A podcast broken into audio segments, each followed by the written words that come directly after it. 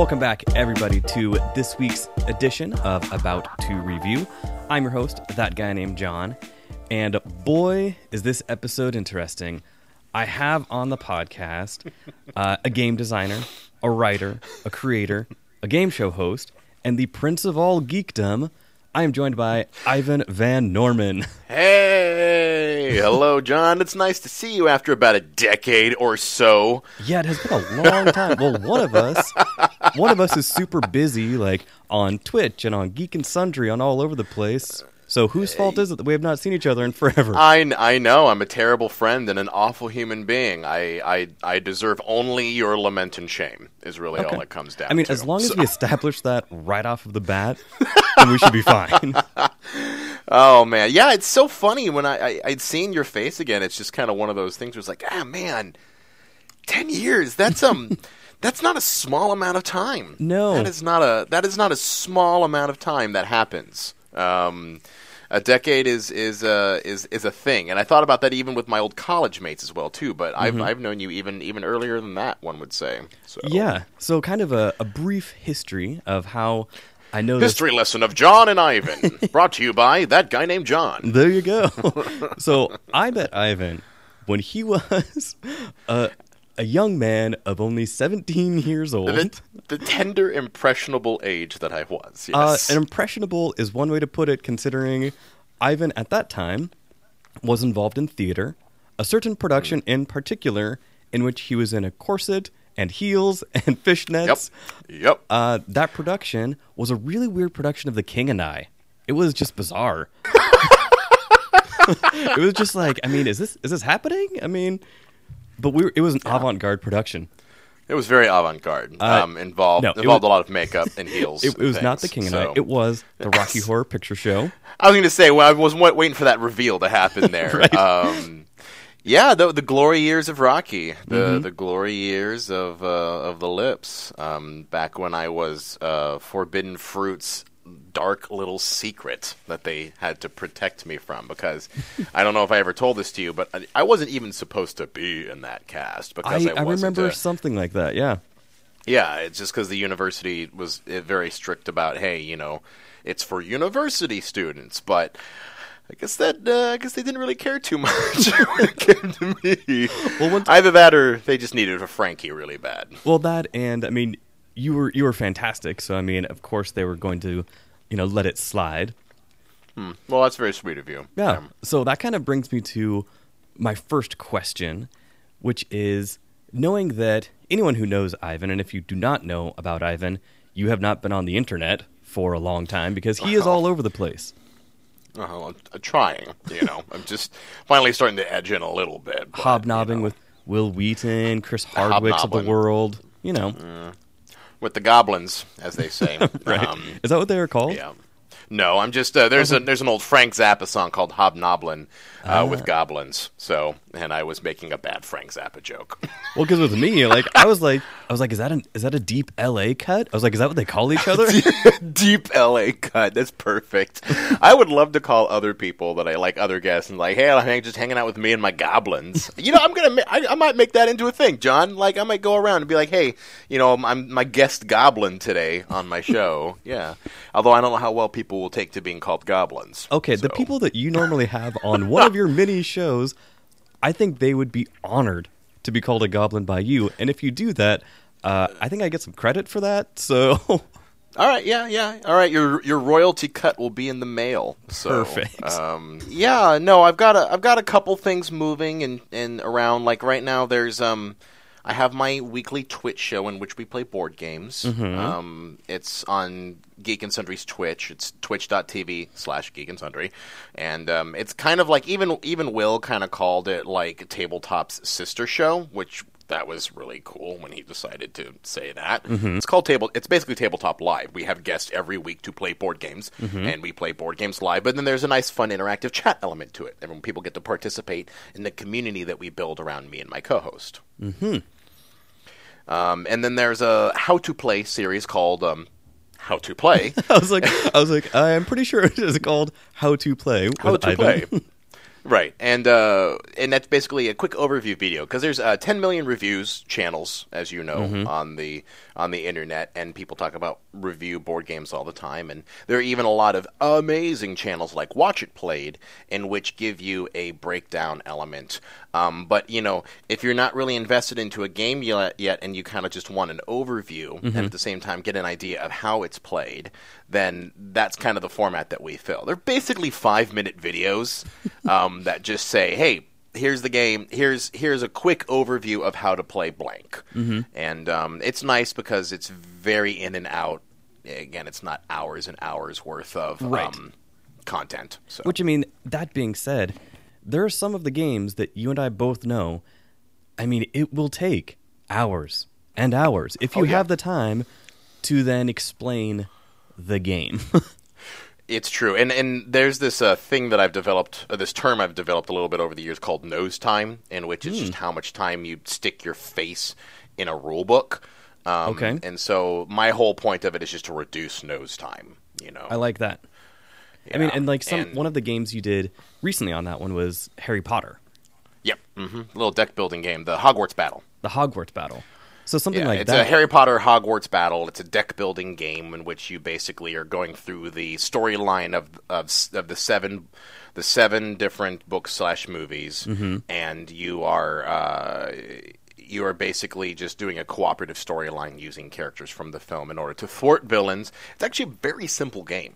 Hmm. I'm su- very surprised in how simple it is. It only has two resources: attack and, and money. Okay. And the whole idea is that you're just trying to uh, allocate as much damage to those villains as possible in order to flip through the whole villain deck and clear it out. You know. Interesting. So a game like that, not- like that video is like four minutes, which is perfect because that way it at least gives you that Yep. overview, how to play it, and then encourages you to then go and you know pick it up at you know hopefully your local Right. gaming store. Of course, if you like it, you know you can get it on Amazon. yeah, give you a give you a little give you a little more than what the back of the box or the guy at the counter will give you. Mm-hmm.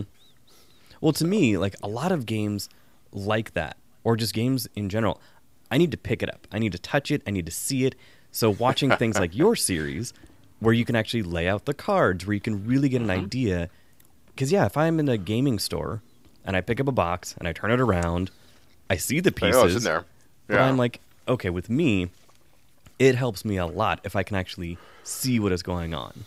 And some stores are really good about that. They'll often have boxes that are open that are for their play place, and and you know you can open it up and see what's inside of it. Um, But that's um, but that that not every store has that. Yeah. you know, and that's not that store's fault. It's just not every store can afford to open one box of their inventory every single time they bring it in. Especially with how many new games come out all the time.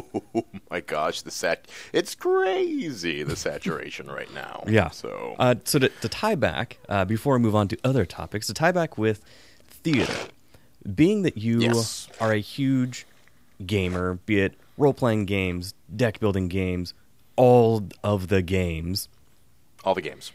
to the philosophical question of which came first, chicken or the egg. Since I first met you in a theater type setting, which Uh-huh. which came first, your love of theater and performance, or your love of gaming and RPGs? Oh my god, that's so hard. I know. Um, what you thought this was going to be an easy podcast? Come on now. No, God, the the deep one. They got to me. Uh, it's it is funny because I I was I was always a lot more of a ham than I was uh, a a intellectual gamer type. I played video games first. That was just I loved diving into world that the that the our generation of games kind of gave us. But I didn't get into role playing games or even really board games until like close to the end of college Really? believe it or not. Yeah, I didn't I didn't really play my first war game or my first um, role playing game until like sophomore year of college. I mean, That is I shocking. had I had run a role playing game Mm-hmm. um, when I was uh, when I was in middle school, but it was a terrible experience. mostly because I was running it and I Oh. was running it poorly. Mm. So uh, because I selfishly wanted to quote unquote tell my story, and I've since learned that it is it is not about the story that you want to tell. It's about everybody having a good time at the same table. Nice. And that Perfect. was that was that was a lesson that I had to learn later. In that, like, let everyone have their fun. Mm-hmm. If people if people want a specific kind of way to play the game, whether they want to play it fast and loose and funny and little light like hard lighthearted with comedy, or if they want to play a real serious storyline with with diplomatic intrigue and puzzles and like and just you know s- and stories that make them think, then it just depends on what people want and you want to make sure that you have that same kind of mindset all across the board on your table. Mm-hmm. You know, with you know you can have the occasional mishmash, but So would you, would you say that, experience at that young age of when you tried to run your first game, yeah. did that kind of make you not want to do that again for a while, or was it just No, there wasn't any aversion of it. Okay. I just didn't continue down the path. gotcha? You know, like it wasn't it wasn't a good enough experience where I'm like, I need more. I need to consume mm-hmm. this. It, wa- it wasn't until I had a really great experience with it in college that it was now like, wow, this is this is a really powerful medium that I I love and I want to dive into and do more. Uh, and that interest then became a hobby, and that hobby then became a um, uh, an like a I call it an active hobby, and then that active hobby became a career. Yeah. so uh, Which I think yeah, is- I'm, is I've never broke it down like that before. Yeah, that's interesting. I mean, it So- is an amazing. Your your track, as you kind of mentioned earlier, is pretty incredible. And so, I mean, yeah, you just you kind of nailed it right there. You know, going from that hobby to then active hobby to then a career. Like you are now. I mean, again, I dubbed you the prince of all geekdom. that's that's an interesting yeah because then it, yeah I, I don't know how I feel about that I, I that's really cool I mean, that it, it, Uh. it sounds yeah that's I mean it's flattering and it, I guess maybe I'm just so not used to kind of like I look at what I'm doing and I'm mm-hmm. like, oh, that's that's fun. I really enjoy doing that. What else more can I do? Or mm-hmm. hey, oh, you know what? There's other people out there who I love and respect and do amazing things. How can I get more involved in the amazing things that they're creating? And you know, I guess I don't really, you know. And then I think Prince, and I'm like, well.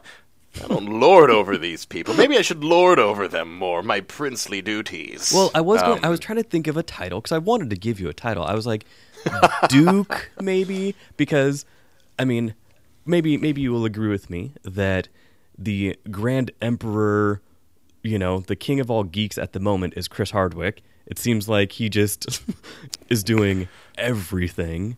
Yeah, he's got he's got he's got his fingers in a lot of pots. Yeah. So So if know. I was putting him up here somewhere, and this is an audio medium, so no one else but Ivan can see this, then I was like, all right, where would I put Ivan? And in my opinion, you are right there. You're next in line. So all we need to do is a oh coup my d'etat. gosh, that's awesome. You know. that's yeah, that's really that's really that's really thank you. That's really great. Now now I know um, whose wine I need to poison. Is really is what it comes down to.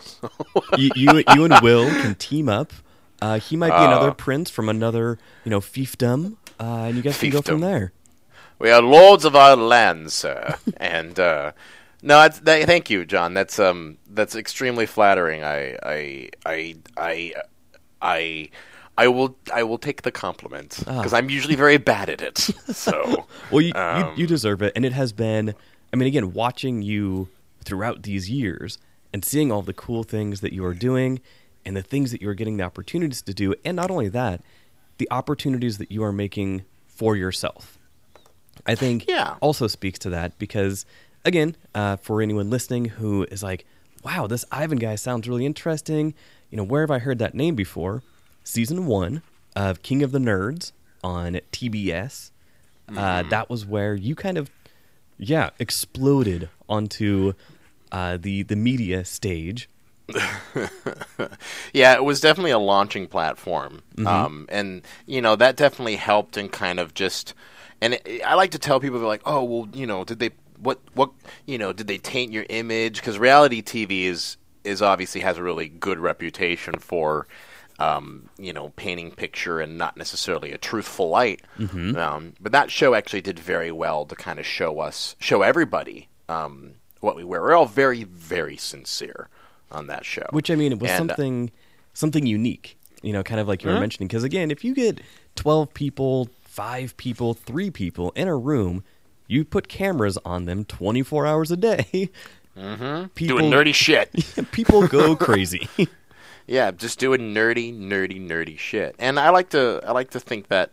And someone actually told me one day when I'm like, man, I don't know what to do with all this. It's like, I know that I'm supposed to be doing stuff with this. This is cool. This is fun. Things that are happening. But it's like, what, what is, what is the draw? What is the attention? Mm-hmm. And someone said, hey, Ivan, well, you know, you're a fun guy. And now just more people know you're a fun guy. That's it. That's the only difference. Like you as a person have not changed. Reality TV didn't change you. You are still the person you've always been, or at least you should be. Mm-hmm. The difference is that more people know that now. More Right. people know it because you, it, you know, you got like you said, shotgunned mm-hmm. um, into the world of nerdy, nerdy fun time. Mm-hmm. and and what you have been able to do with that is is pretty awesome. I could not even list all of the, the projects that you have done and continue to do. So one of the early episodes, uh, you said something that I thought was great, which is it is not just about you know how you play role playing games. It is why you should. In your expert opinion, why do you think this is such a good medium that people should be playing role playing games? Yeah, that was the the saving throw thing. Oh, saving throw. I right. think yeah. Um yeah, so one of the um uh one of the the reasons why role playing games are a beautiful thing right now and why people are playing them, why people should play them is because we are back in an interactive storytelling time in which we want to participate inside of the story. Um, One of the reasons people I feel like are getting back into board game and analog gaming so much is because we have we have gotten so used to anonymity of the internet that when playing video games and interacting with video games online, we um we essentially have that digital wall that we all now exist in, and you know we have the means to communicate, but you may not necessarily want to communicate with those people. You know, Right. um, and uh, and so we often have to resort to like a mute or a block function. And even the times when none of that's happening, it's usually just lackluster. We're all just kind of playing a game together, but we're not really playing together. You know, um, so board games are are the an- absolute antithesis of that while still being a game that we play it is a face-to-face interaction in which we're directly involving people and we're either in conflict or we are in cooperation and we're bonding together over physical analogs that represent the time that we spend at the table together. Mm-hmm. And role-playing games are just that in a storytelling medium you know? Storytelling we've we've been telling stories to each other since there was meat over on a stick rotating mm-hmm. on a fire all right when like Grog was telling about you know killing an antelope. Right. It's that's when we were still doing things, and there was a f- and there was, and uh, you know the flickering lights of the fire has slowly turned into the flickering lights of a TV over the years. Um, but we still pay attention to those flickering lights, and the difference was is is that uh, storytelling turned into song and turned into dance which turned into theater which turned into movies which turned into or which turned into radio which then turned into movies. Mm-hmm. And entertainment has always grown from a storytelling format. And now there's this weird subsect in which people are telling stories but there are people who are participating in that story live mm-hmm. you know? And all role-playing games to me are is an excuse to tell stories with other people in a live format using a controlled medium of polyhedral dice. The polyhedral dice are the mediators of the rules. Right. That's all they do. Mm-hmm. They just they tell you whether something happened or not, but otherwise we're all participating in a storytelling format together. Mm-hmm. And that's it. And it's yeah. And that's fun. it is, and like what was crazy is, you know, way back in the day, you know, like around when Ivan and I, you know, were had first met, and you know those those first years, I knew a lot of friends who were deep into role playing. Who mm-hmm. they would come over. I had a roommate at the time. He would have his friends over, and they would sit down on the living room floor and work on character sheets for hours. And so I would Yep. relentlessly make fun of them, partially knowing that it was the only realm of geekdom that I myself had not yet gone down. so it was like, all right, I can still make fun of those geeks. Haha. Yeah, because I'm not because I'm not in I'm not in that deep. but I also knew as soon as I got into something like that, I would I, I would go all in. I would just fall Yeah. down the rabbit hole. And that happened because recently I started playing Dungeons and Dragons Right. and it has been my gateway drug. I mean, I always loved gaming, but D&D like having that creative outlet again. And Yep, since you and I are similar outlet. Uh-huh. in that we come from a theater background, Mm-hmm. you know, being able to just perform but also just hang out with your friends and have that creative outlet has been incredible. And it can be a very loose or it can be a very personal thing, Mm-hmm. depending on how you want how how invested you want to get into it. I I just ran a, a very uh, we had some friends who had never played before, so I joined in on a session with some friends, and it was still fresh and fun for me even after all the years. And Hmm. and and um, as you know, my format, my participation in the role playing area is. Matt Mercer is the king of D and D. Yes. So yes, absolutely. so so there's no need for me to do that because he already does that so mm-hmm. incredibly well. Um, so it's kind of I feel like it's almost my prerogative, my my my duty, in order to show everyone else the other elements of role playing games that mm-hmm. can go out there and what what else you can do if you're either done with D&D or it never really called to you in the first place. Mm-hmm. And I'm actually I decided to wear this sweater uh, partially for you. Party time. uh, yeah. party time, and it has you know different classes of characters on it. Yep. So I like it. And ironically, I'm sure you see mine. I, I don't even re- didn't even realize it today, but I'm wearing my Critical Role T-shirt. So oh, there you go. yeah, Synergy, all tying in. I only saw like two in. names, and I was like, all right, Mercer. All right, uh, that guy. Mercer, Percy, uh, Keyleth, Tiberius, Scanlan, Pike, Grog, Vex, Vax, and Trinket. Yeah, Yeah, it's a thing. it, it definitely is. It's a goddamn thing. I can't believe it's a thing. I'm and uh, and I do have a and, and just to just to kind of give a moment to say that I do actually run role playing games live um, on Geek and Sundry as well too. It is not in the coveted Critical Role time slot. Mine's a little bit earlier. It's from four to six on Wednesdays. But I'm uh, I'm running the seventh Sea right now. The seven Which- C's. The the seventh Sea. Seventh. Um, okay. Yeah, have you heard of that game before? I'm not sure. I, I mean, it is another one where, I mean, I play D and D every week at a local Yeah. gaming store, um, and so I pass by a lot of games. And the store that I go to, like we were talking about earlier, frequently has tables set up with open box, you know, games.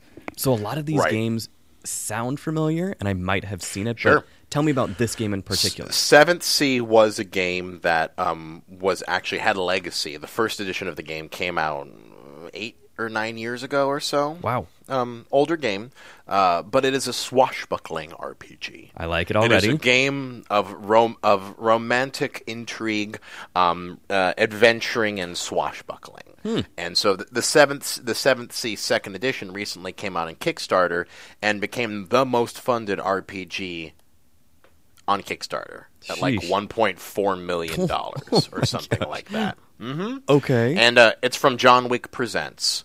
And uh, it's pretty phenomenal. Um, we're having a really good time with it right now, and uh, I actually need to make an effort to, to let people know because it's still a live format. We haven't gotten into it. It, it uh, uh, my show is uploading on YouTube, but it, it's it's you know by the time there's about nine episodes back on it, so there's about nine episodes that still need to be uploaded until you would be considered live Okay. at this point. but it gives some. so, it gives um, something someone something to binge on. and and our last show was Pugmire, the one Oh, that just okay. finished. Yeah. yeah, Pugmire's fantasy role playing games with dogs. You know, Uh huh. and uh, it's a post apocalyptic fantasy world in which man has been wiped out and dogs have risen as the sentient race, and they've managed to reverse engineer enough of man's technology to get to medieval Europe stage. Okay. It's- yeah. It's pretty fun. It's really fun. Um, people live by a code of man. Dogs live by a code of man, and they worship man as gods. And the first co- the first creed of the code of man is be a good dog. Of, of Be course, a good dog. right? Right. Uh, two is fetch what has been left behind. All right. Mm-hmm. Uh, three is protect your home. Mm-hmm. All right. Um, uh, fourth, I believe, is bite only those who endanger you. uh, and it continues down. It's a wonderful little creed. Um, Now, is the is the very dog very thing clever. is that your twist on an existing system? no, it's a, it's a it is a game system called Pugmire. Wow. All right, it's from it's from it's from Onyx Path Publishing. There's the same guys that publish White Wolf's or White Wolf's um, World of Darkness system. Okay. Okay. And that's uh, you know Vampire the Masquerade, Right. um, Werewolf the Reckoning. All of that is published through Onyx Path, and this is one of their original titles, uh, written by Eddie Webb, who is a game developer and a wonderful human being. Um, oh yeah, bite though, oh, bite only those who endanger you. Obey the master. Be loyal to those who are true, and protect all from the unseen. Those are the code of man. Wow. And, uh, it's great. It's fun. it, it doesn't even come out until February ish or so, so it's not out in the system yet. But it was kickstarted, and it did very, very well. So, No. were you guys playing it during the Kickstarter campaign? After? No, we did it afterwards. There was an early access set of rules, Okay. and then Eddie also, because Eddie's awesome, he gave me a live document of the rules that were currently in play, or the ones that he was. Basically, I was given access to the rules as he was writing it, so I had a chance to be able to to like you know use some of it and play with it, and it's been fun. That sounds amazing. So, where can people specifically watch Pugmire? So, it is on the YouTube. Pugmire's on? YouTube. Okay. hmm Yeah, just search. Uh, just ser- I think if you hop on YouTube, and I will confirm this right now because I have the internet. um, Pug, if I if you just type in Pugmire, first thing to come up. Really? Pugmire. It's shocking because you, you would think there would be so many other channels with Pugmire. Nope. Um. Yeah, there's the Kickstarter, and awesome. there's yeah, that's the promo. But we uh we are we're your tippity toppity tip top. So That is awesome. what is Um, crazy is, I mean, speaking of Kickstarter, so that game and system crushed it. I mean, just right. I mean, d- did an incredible success. The other one recently, speaking of gaming, was uh, BoardGameTables.com. They did one. Oh, for board their, game tables. Yeah, yeah, yeah. Yeah, they did one Mm-hmm. for their Duchess table. They only won. They had a forty thousand dollar goal. They ended up with almost two point six million dollars. So people like it just like the gaming, like whatever. And now I feel like there's a new table coming out on Kickstarter every week at Right. this point. Like there's so many tables coming out. And um, to be fair, Board Game Tables is a European company, if I remember correctly. Okay. And is it? It's not. Is it Geek and Sun? No, it's not the Geek and Sun one. It is. No, it's just Board Game Tables. Because the the coveted one is, of course, Geek Chics. Mm-hmm. Um, and we use actually one for, called Carolina Game Tables. Oh, okay. But um, uh, if I I don't know, have you? Did you purchase? Uh, did you I, purchase? I a- wanted to purchase the? Duchess. Uh, the D and D group that I play with, they sent out an email being like, "Hey, Yes. this just launched," and within 24 hours, it had already. I mean, it went. It surpassed so many goals. So you can still Yes. pre-order it, uh, yes. which is really cool. But I just I find it fascinating that And here's the challenge that you need to know about this table in specific. I Mm-hmm. don't know if if you knew this about the Duchess, but you do know the Duchess doesn't have an inlid. Um, yes, it has that uh, huge piece that goes over top. over top. So it's it's like a giant mouse pad. It's essentially you put a giant mouse pad on it, Mm-hmm. but it's not built into it like a lot of the other tables Mm-hmm. are. You know, so just just if people are like, oh, you know, just there need there needs to be some there needs to be some clarification on that at least. Uh, yeah, yeah, look at Mm-hmm. It that. is just February awesome. It is just awesome that that game made a ton of money. This table made a ton of money because it just shows that Uh-huh. people are so interested in now kind of getting away from the TV, you know, getting away from the controller and wanting to sit down with each other. Yep, play games, and it's. I feel like it's been a wonderful resurgence that we're all just feeding in to the glory that is role playing games together. So it's Now- it's super great. How did you first get involved with Geek and Sundry? Uh, I was the uh, campaign manager for Tabletop Season 3. So at that time, I was a marketing consultant who was working on crowdfunding campaigns, particularly, and I was um, helping a lot of startup companies kind of raise money and raise awareness through uh, digital marketing. And um, I had helped some friends out Saving Throw. I had gotten v- involved with Saving Throw, um, and kind of was part of their channel, and we did some content and stuff together. Um, and then through that kind of introduction, I was introduced to um, who was at the time the social media manager for Geek and Sundry about needing to come in and do this campaign. Um, and came in, interviewed. They said we're launching the campaign in four weeks.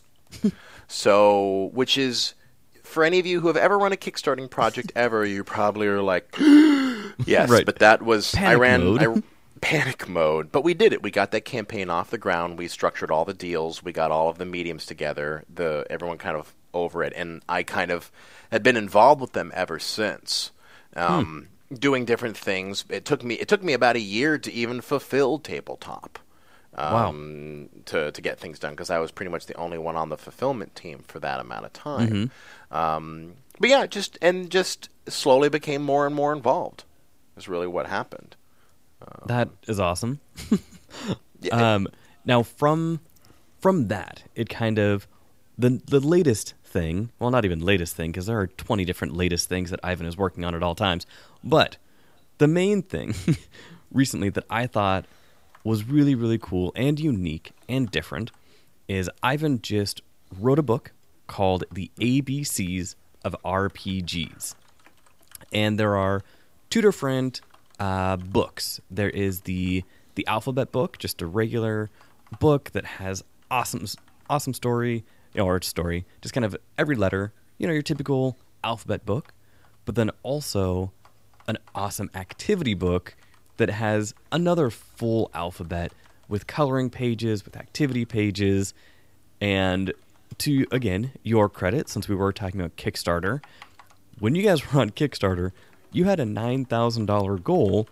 You ended up with over $76,000 in pledges. So I am clapping to you right now. I don't want to clap too loud right into my microphone, but congratulations. That is amazing.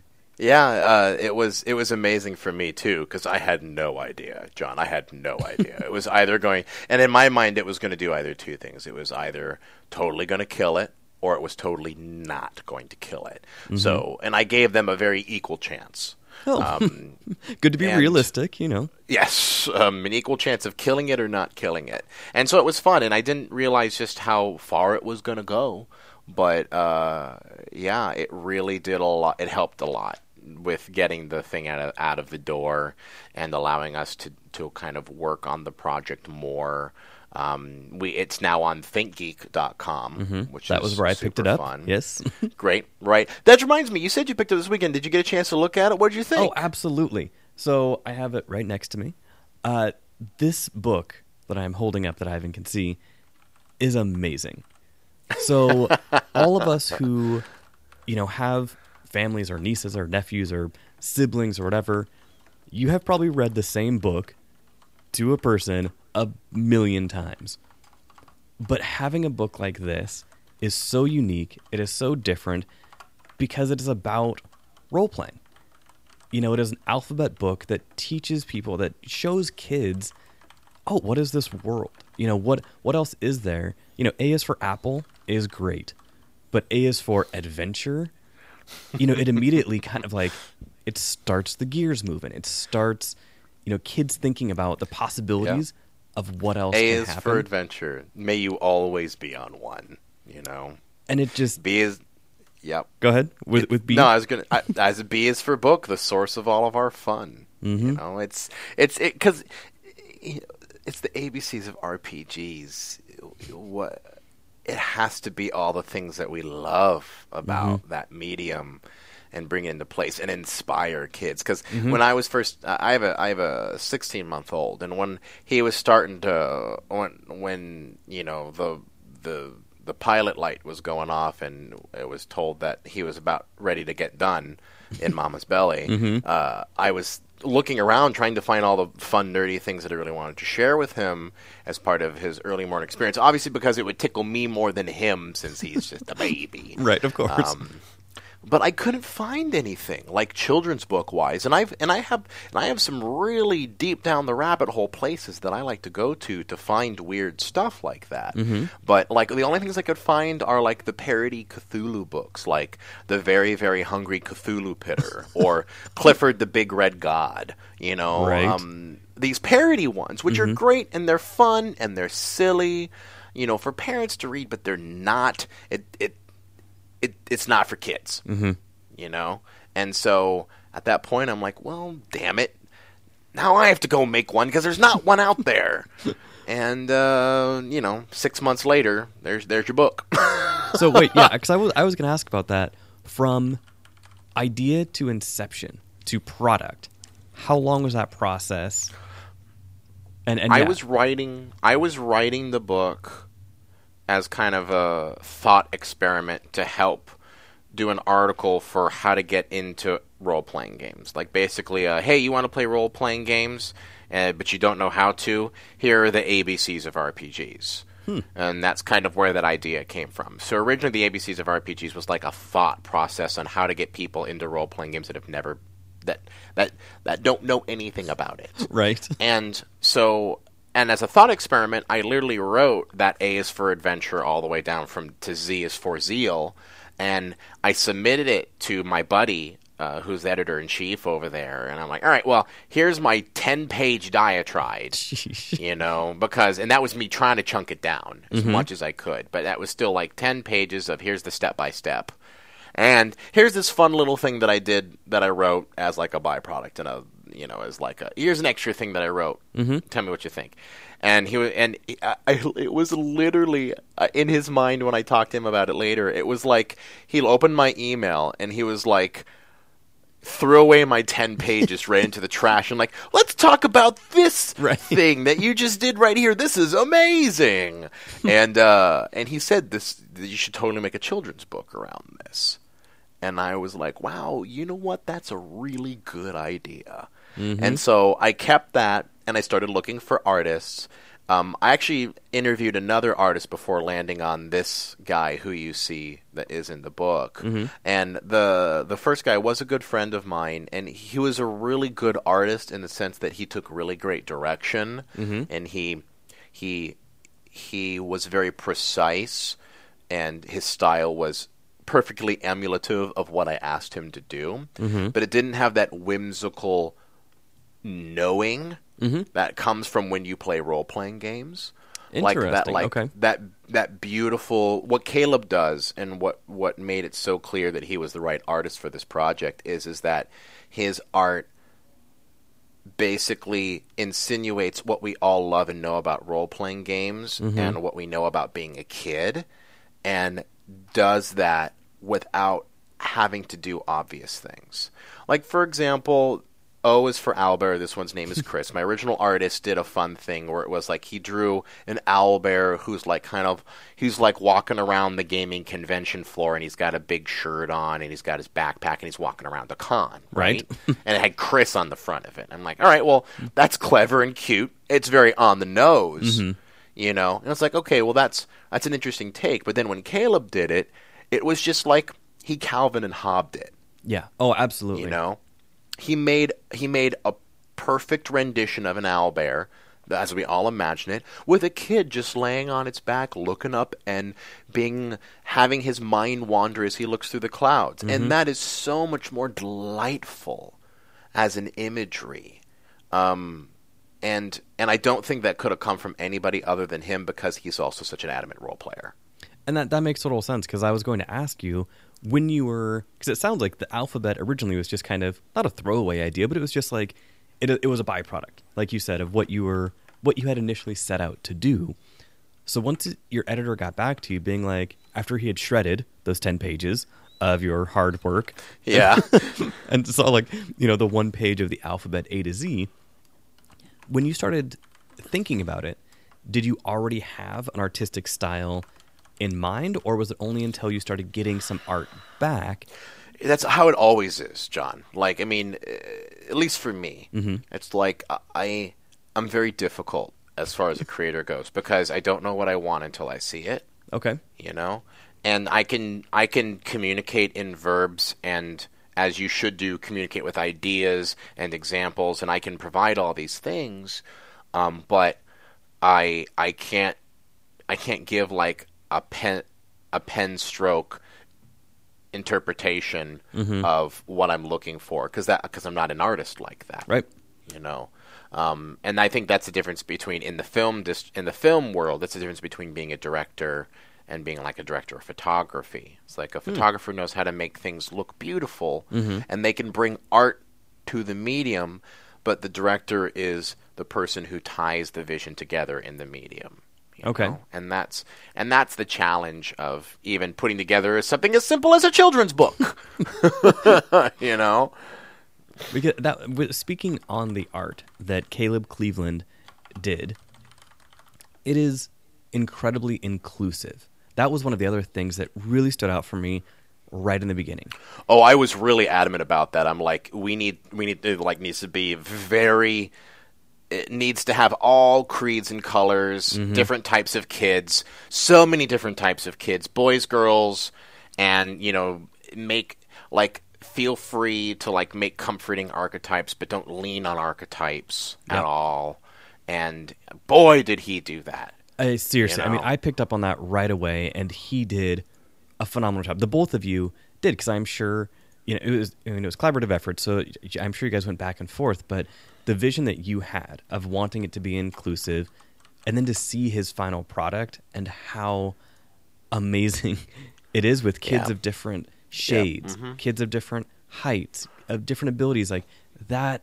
It was just, it was great, and again, it was just Hey- a unique concept.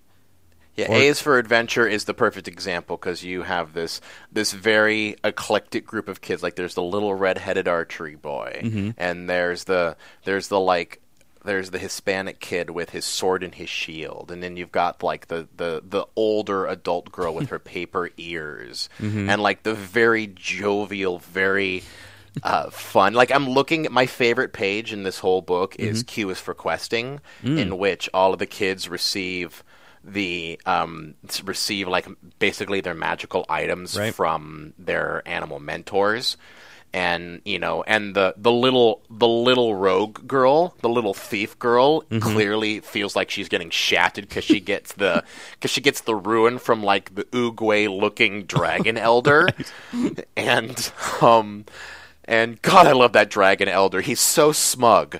Oh, He's so like, of course, I'm giving you the best one of all. It's the ruin, and she is pissed. And you She's have so I mean, the, the younger, darker skinned boy, you know, getting Yeah. his guitar to be a bard. From a just- one-eyed owl bard. Yeah. a one-eyed owl bard. It's the best. Yeah, some of my favorites, since you gave me your favorite, I wrote down some of my favorites, uh, w- starting from the beginning, because that would make sense. B is for book, the source of all our fun. And not just because this is a great book, but because it shows the, the GM or DM, depending on what game they're playing, this young girl reading off of Kalmox's Revenge. Now, question Yeah. for you: Is that a real game? Like, what is that? yeah, it's one of Caleb's. It's one of Caleb's games. It's one of Okay. his friends. It's one of his friends' campaigns. awesome. It's Kalmox Revenge. She was reading Yeah. off of this book and has her hand in the air, and there's this fantastical scene in the air. You know, this overlord, and you have these characters, and the kids are just looking up into this fantasy scene with eyes of wonderment, and they're just they're all in. Like all it takes They're all in. is that adventure. All it takes is that inspiration, that idea. So that was just incredible because I think, unfortunately, as we get older, sometimes we lose that wonderment. We lose that sense of imagination because as you get older, you kind of learn, like they used to say, you learn how the sausage is made. You start to see, you know, the behind the scenes things, and you. But with this, like getting kids and just explaining to them this world and these characters, that is all it takes. Sometimes you don't even need to do that. The kids will come up with it by themselves. Yep. So that was Yep. that was one of my favorites. Uh, K is for Kingdoms, let's explore inside of one. Yep. Um, mainly because the sneaky rogue down at the bottom of that panel who is taking his Little thief boy. Yep, taking Yeah. his hood and kind of being all sneaky. I'm biased because I play a rogue currently. So, So of course you want the sneaky little boy, the one, the the, uh, the kid that you know you've seen on your street who has lit the bag of poop on your street. Like you look at that boy and you're like, I know who that kid is. Mm-hmm. I've seen that kid on my street playing with my kids. You know? Yeah. uh, and then a couple other ones real quick. P is for planning. So, how do you want to do this? And that was another one that resonates because frequently uh, we will be playing our game and I will be like, okay, this is what I want to do. And frequently my DM is like, uh, no, you can't do that.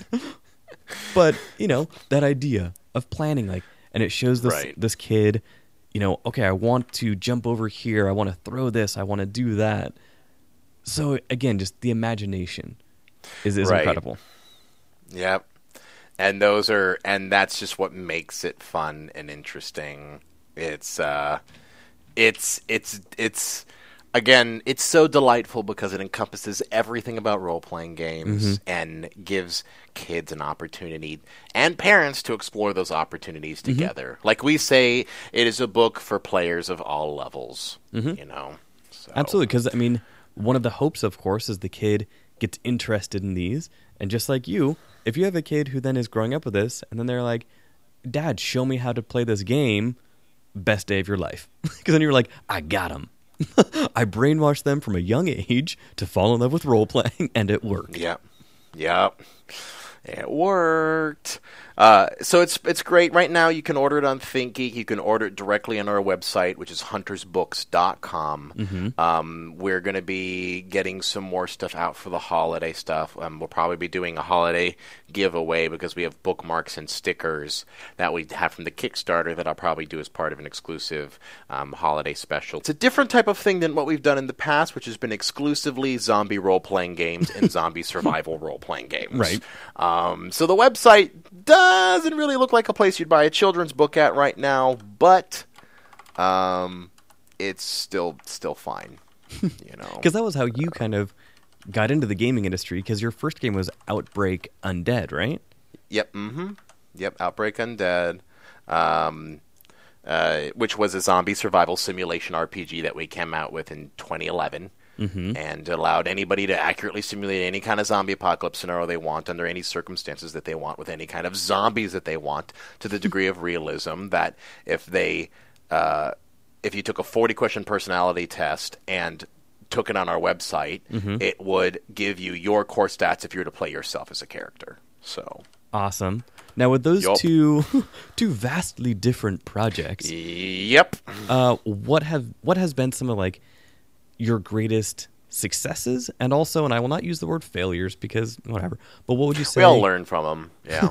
Yeah, what would you say are your greatest successes, and the other things that you learned that were not as successful during this whole process? Our first bi- book printing foray into the world was a very enlightening experience. Also very expensive. You mm. know, when we learned about just the realities of publishing, we really didn't know what we were getting into.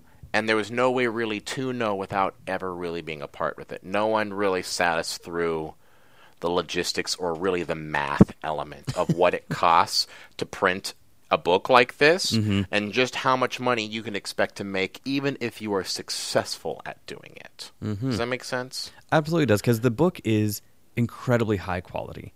I mean, Right. it is a hardcover book for the ABCs of RPGs. The activity book is a full size soft cover book because it is mm-hmm. a coloring book and everything. But the 54 book it- pages. Yep. Yeah, the book itself. I mean, it is a solid book. It is not something you know that feels flimsy or feels like it was rushed to get out. Like this is an It's a incredible nice book. Yeah. And that's through years of finally just finding the right people, the right printers, and you know, quality checking things and making sure that you know communication is done right. And that does that. That stuff unfortunately takes time, and it takes mistakes to learn how to do them right. Right. You know, and particularly when you finally learn the cost element of it, uh, you know, and you learn the beautiful realities of inventory management, which are words uh, that you would never hear a creative person say, but they are so necessary if you're going to be doing stuff like this. Because math is my least favorite part of role playing, so I can imagine math being the least uh, enjoyable Part of running a- this. Uh, well, and just running a business in general, you know. Um, but God, is it fun? And God, do the results just speak for themselves? Like um, the day that Felicia Day got back to me uh, with that quote that's on the back of the book um, was like it was just such a happy day for me because I sent her an early PDF copy of it and was like, hey.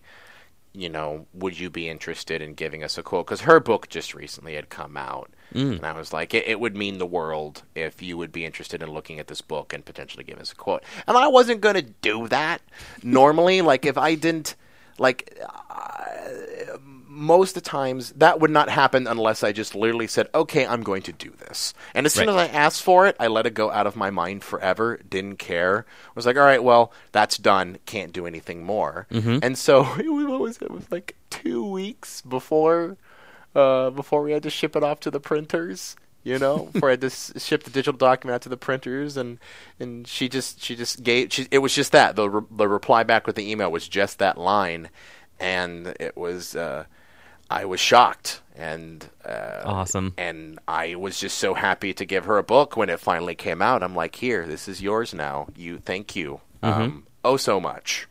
Uh, Yeah, She's and a- that, that quote that Ivan is talking about, the quote is, "An adorable book for geeks big and little," Yep. and that is Yep. a perfect quote. it's it's right. And then the other one's from a guy from Reddit. right? Oh, is it Did you really? see that one? Oh, Did oh you yeah, read so- it? oh, Yeah. uh, yeah. He was attributed to that. That that Yeah. quote is quote: "My kid does not need more books, but he needs this one." Twisted Viking Barbarian, some guy on Reddit. Yep. I thought that was uh, that was perfect. like, um, if if if like people in this world will understand anything, it will understand that and some guy from Reddit. to have those juxtaposed is is pretty amazing. yep, yep, yep, yep, yep. Excellent. So the book is amazing. Uh, that people can get it on thinkgeek.com. They can get it off of uh, your own website, which is is it Hunter's Press or is it Hunter's Books. Hunter's Books? huntersbooks.com. If you go to huntersbooks.com, you'll you'll see a link to our store at the very top. You can always go to ThinkGeek. Um, uh, you can buy it from your friendly local gaming store. Just ask them to order it if they don't have it in stock. If they don't have it in stock, say shame on you, and um, Right. ask them to order it. And uh, that should be there. That should be it. Excellent. And then lastly, kind of wrap things up, what has been one of your favorite gaming moments recently? If you want to do one that you did like Oh, on yeah. air and then maybe one off air. No, this one's perfect. Actually, the game that I ran this weekend, Mm-hmm. uh, I didn't run it. I was just a player in it. It was nice to be a player. Um, but uh, I I don't know if you know, but um, Volo's uh, Guide to Monsters just came out from Oh, D and D right. Mm-hmm. recently, and Volo's Guide to Monsters is basically like, and it's not even extended bestiary. It's like an extended lore book on monsters, goblinoids, bugbears, um, gnolls, Mm-hmm. and talking about their culture and how to role play with them, and like all of these very fun things Sheesh. that normally you don't think about when you think about oh a goblin horde. Or like what what god does the gnolls worship and why do they do what they do and why are they completely unreasonable? You know, like that kind of stuff. But also Volo's Guide of Monsters, one reason that people liked it is because it took it allowed you to do some interesting player character options that normally may have been creatures, like making a creature like a make a Yuan Ti Okay. um, player character, or um, the one that I played, and so this is my story, is, is that over the weekend I played a Kenku, Kenku? a Kenku cleric. So if you um, if you've played Pathfinder, they're called Tengus, Okay. all right? But they're tiny birdmen. they're tiny birdmen who the story of their race goes that they were um, that they were like a sentient race that was then struck down by a wrathful god when they got too curious and took away a very powerful artifact from the god. And so the god took away their ability to speak, took away their ability to create, and took away their ability to fly. All right. So kenku are essentially they're mimic they're mimicry. Mm-hmm. And normally they're used by like assassins as like scouts or lookouts, but then they talked about how you could incorporate into your role play or how you can make it a character. Um, and kenku, because they can't talk, they can only mimic sounds or words that other people say. Like kind of like the, the lyre bird type thing. Yeah. Okay. So they they only communicate through sounds that they that they hear.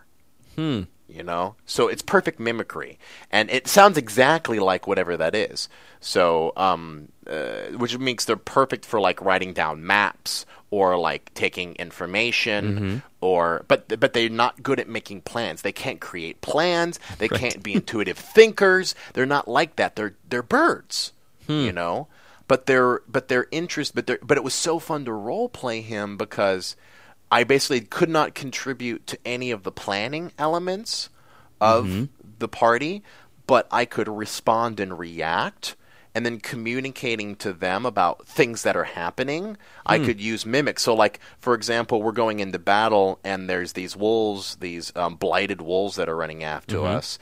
And so, my way of communicating that there are wolves coming through this way is to mimic the exact sound that the wolf was making, and then make sounds like crossbow bolts firing, as if I was going to shoot at them. Awesome. So instead of me saying I'm going to fire at these blighted wolves that are coming at to me, mm-hmm. in my brain I have to think about how a kenku would respond to that and how, what sounds that it would use in order to communicate that very simple idea.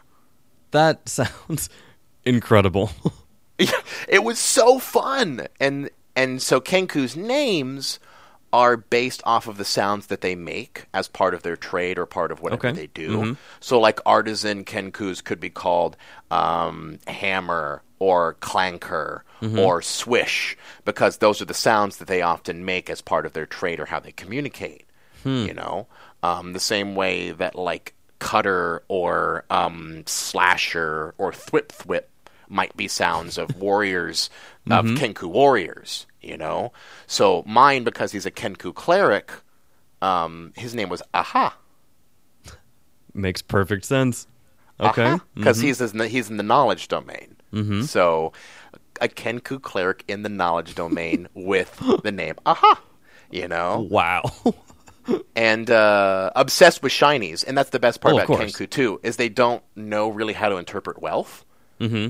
So you could give them a piece of plastic that looks beautiful, and because it's shiny, Mm-hmm. they're perfectly happy with it. Hmm. You know? And that's very fun to kind of play an ignorant character like that. Mm-hmm. To be totally okay with getting screwed over because my character likes shinies. and not not screwed over in the sense of like if you're playing a generic barbarian you know you might have that same type of thing where it's just like hulk smash Yeah, you know and they're plain- like here yeah. here is a trinket to keep you occupied Right. this Here's a trinket to keep you occupied. yeah Yeah. Here's a trinket to keep you Mm-hmm. occupied. And that was the best part is when they would talk to me or when they would ask me these questions, I would just give generic responses of sounds that I thought, but then I would also because I the vivid image of my mind was beautiful is that aha would just wander down the road and turn over a stone every once in a while just to look at it because that's what I imagine a bird would do if it was just wandering down the road mm-hmm. with its comrades. So it was fun. It was really fun. Aha is now kind of my favorite. that and it takes someone to role play like that to get into the head of this creature and how they act and how they would respond it takes someone with that innovative style of thinking that you have to really make that work. And it sounds it sounds killer. It sounds amazing. I really wish that i could have watched you do that. He's he's uh, he's. I mean, if if Matt ever ever asks me to be on Critical Role, I am going to ask him if he would let me play Aha. So. Amazing. Very very cool. Uh, so yeah that, was- that was one of your favorite uh, things. Yeah. and then what is what is next for you ivan? Because oh, it's okay. like, there are just so many things trying to keep up with you. What is next? What is going on? Um, right now I still have my Wednesday afternoon show called the Foreververse, Mm-hmm. which is our RPG version of the show Sliders or Quantum Leap. Mm-hmm. Um, like I said, we are pl- so we just visit different RPG worlds with the same cast of characters every quarter or so. So we're playing the f- we're playing Seventh Sea right now. Mm-hmm. Um, I'm working on a couple of board games. Okay. Um, and uh, there is uh, there's International Tabletop Day, which is coming up in April, and we're working on stuff for that right oh, very now. cool. Okay. Um, as well as my How to Play series, which Mm-hmm. you can see every Monday when it comes out. Um, and then there is a new show on Legendary Digital's new platform called Alpha, which is uh, another SVOD programming. Hmm. Um, it's um, it's essentially it's a it is a paid service like a subscriber VOD, but there's a lot of um, like enhanced uh, materials that you would normally see on Twitch. So a lot of our Twitch shows simulcast on Alpha, but there are cool interactive tools in the Alpha platform. Very cool. Um, and I have a show that's going to be premiering there in a couple weeks called Build a Board. Build a board. Build a board. We're going to build a board game with the community. With the what? So with the community. okay. All right. anyone who anyone who tunes in to watch the show, we are going to we're going to build a board game together. So hmm. me and a, me and another host are basically going to design a board game from concept to prototype um, over the course of seven episodes, uh, awesome. Eh, and and put it up free to play online. Very so- cool. Yeah, Huh. print and play. All right. So that's what's up at the moment. Yeah, lots of board games, lots of role playing games. Um, you know, gonna make some ABCs of RPGs flashcards here. oh, in the yes. near Sign- future. Sign, me up for those whenever Yeah. they come out. I'm excited about that. Um, and yeah, that's okay. that's the story. Fantastic. Uh, one last thing, because it was the last thing on my notes that apparently I forgot to talk about earlier. When in the book, X is for XP, and the archer has two suction cup arrows. Yes. One of the things I noticed with this book is none of the kids have real weapons, and even the villains or the enemies or whatever they might be, if they have real weapons, you cannot really tell that they are real weapons. Was that a conscious choice? Was that something that you guys specifically set out to do? Yeah, because violence is um, you know, violence is a se- sensitive subject with kids. Conflict is a part of play, you know, and so I'm not about there shouldn't be no conflict. That's also the part of what makes role playing games and storytelling fun. There should always be conflict, but I found it as like it needs to be it needs to be violence in the way that like there's violence in How to Train Your Dragon. Okay. You know, or there needs to be violence in like Shrek, or you know, uh, stuff that is meant for kids.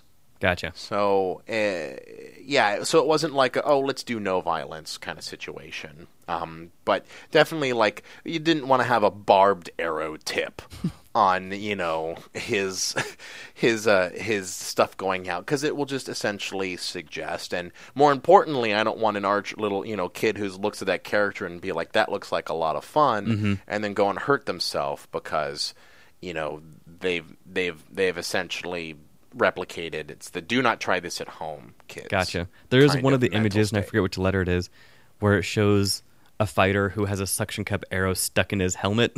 Yep. so yep, yep, he obviously made a wrong choice during a battle. Right. Well, and that's LARPing for you.